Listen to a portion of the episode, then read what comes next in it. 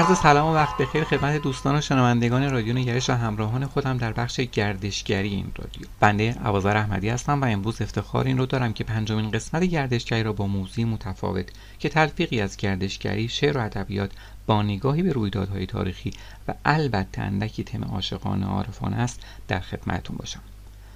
امروز با حافظ و سعدی همراه خواهیم شد و نگاهی به جغرافیای گردشگری ایران خواهیم انداخت و رد پای چند شهر رو در اشعار شاعران قدیمی و شاعران عصر جدید دنبال خواهیم کرد و همچنین نگاهی به رویدادهای تاریخی مرتبط با اونها خواهیم انداخت. باشد که مقبول شنوندگان عزیز افتد. در ابتدای سخن تمایل بر آن است که چون این حقیر از خطه کاسیان و کاشیان دیده بر این جهان گشودم سردفتر این اپیزود رو نیز پس از نام حق با وصف شاعران از توصیف خاک گرم کاشان باز نمایم. ملک و شعرهای بهار این گونه کاشان را توصیف می نماید که باد آباد مهین خطه کاشان که مدام مهد هوش و خرد و صنعت و بینایی بود. هر که برخواست به هر پیشه ز شهر کاشان در فن خیشتنش فرط توانایی بود. این شاعر اصل قاجار در بچه تصمیه کاشان میفرماید لفظ کاشانه و کاشان به لغتهای قدیم معبد و جایگه جشن و دلاسایی بود. آجر و کاسه رنگین را کاشی خواندند. وین هم از نقش خوش و لون تماشایی بود. لغت کاسه و کاسه است هم از کاشه و کاش زان که بر نقش گل و بوته مینایی بود. در تمنای خوشی نیز بگویند ای کاش در فراق توام آرام و شکیبایی بود. صنعت کاشی از اینجا به دگر جای رسید که این هنر ویژه این شهر به تنهایی بود. فرش زیبایش کنون شهره دهر است چنانک زری و مخمل او شاهد هر جایی بود.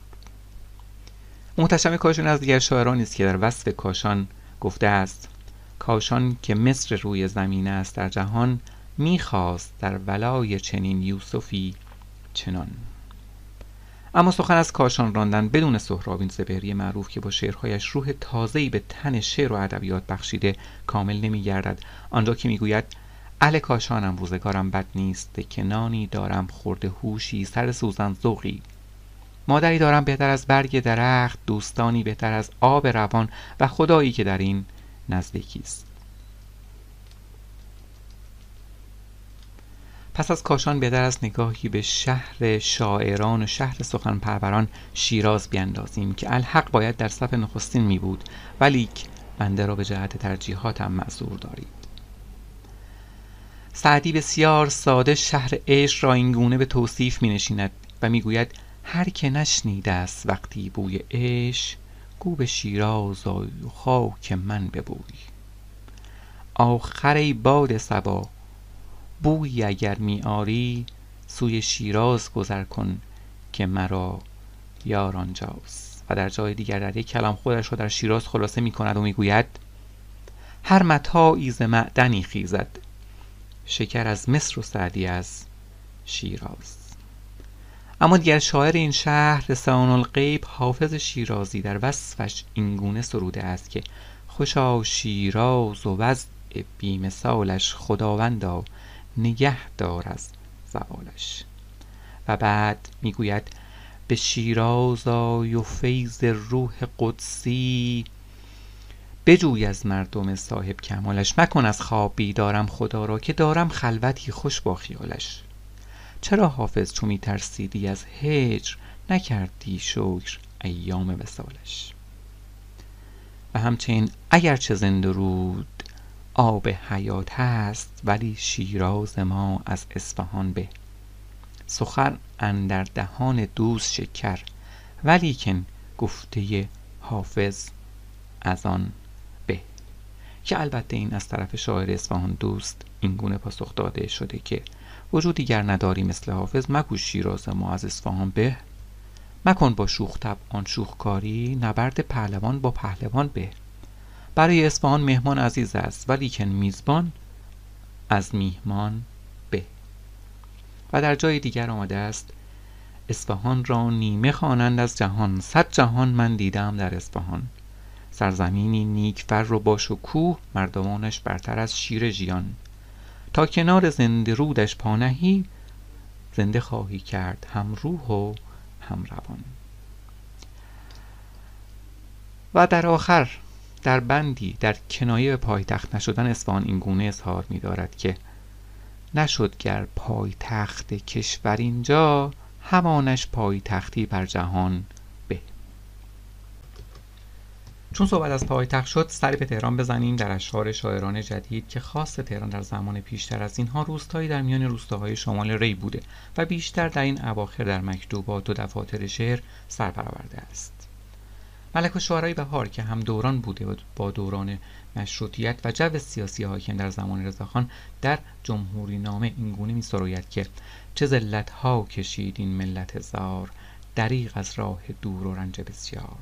به تهران نیست یک تن انقلابی به جز مشروط خواهان حسابی که از وحشت نگردند آفتابی اگر گردند خیلی بدلعابی بیاویزیمشان بر چوبه دار به نام ارتجاعیون اشرار دریغ از راه دور و رنج بسیار. و بعد از یاران تهرانی در شعر پیام به یاران تهران اینگونه سفره دل به گلایه میگشاید که ای سبا ای سبا رو به جانب تهران دوستان را ز من سلام رسان. دوست گفتم ز گفت خود خجلم. دوستی رخت بست از تهران. همه مانند کپک در دیماه کرده سرها به زیر برف نهان. همه بیمعنی و ظاهرساز. همه دل مردند و چرب زبان. و در توصیفی ایهام گونه که در آن خوشی و شادی از مطربگری و سرخوشی را تمیز نتوان داد این گونه می که همگی مستعد خوش رخصی خاصه گر تنبکی بود بمیان بهار همچنین در شعر خیش را احیا کنید. عزاداری را به مردم اصر خیش سزاوارتر می‌داند و می‌گوید ای صفیهان بهر خود هم اندکی قوقا کنید. حال خود را دیده و قوسا و ویلا کنید. تا به کی با این لباس ژنده میریزید اشک؟ با جوی غیرت لباس از اطلس و دیبا کنید. کشته شد شاه شهیدان تا شما گیرید پند. پیش ظالم پافشاری یکه و تنها کنید. این دکاکین کساد ای اهل تهران بسته به.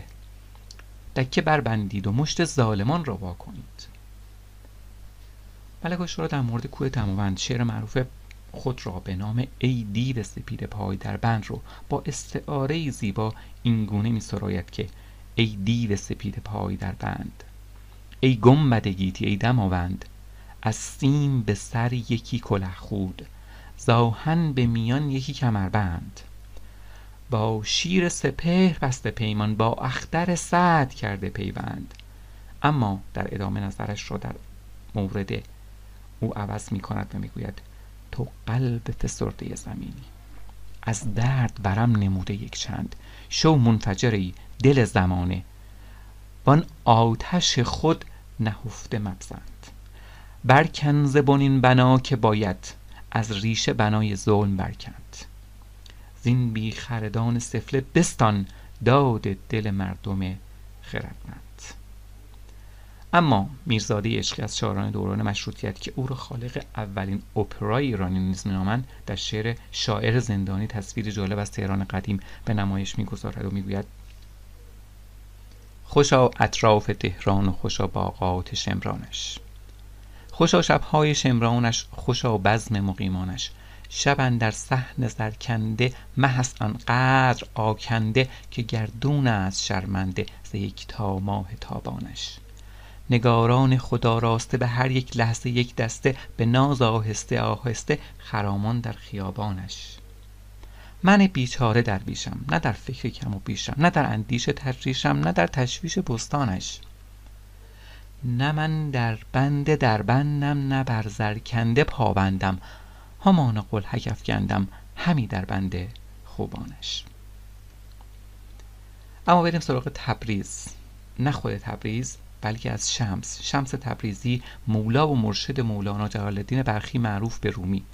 می‌خواهیم از او سخن به میان آوریم. فرد اگر در شعر و ادبیات و داستانهای عاشقانه مطالعه داشته باشد بیشک خواست دلدادگی و ارادت مولانا به شمس تبریزی را به کرات شنیده است. شنونده محترم نیز اگر به رمان علاقمند باشد و یا هر از گاهی در کتاب فروش حاصل کرده باشد بایستی کتاب ملت عشق را شنیده باشد.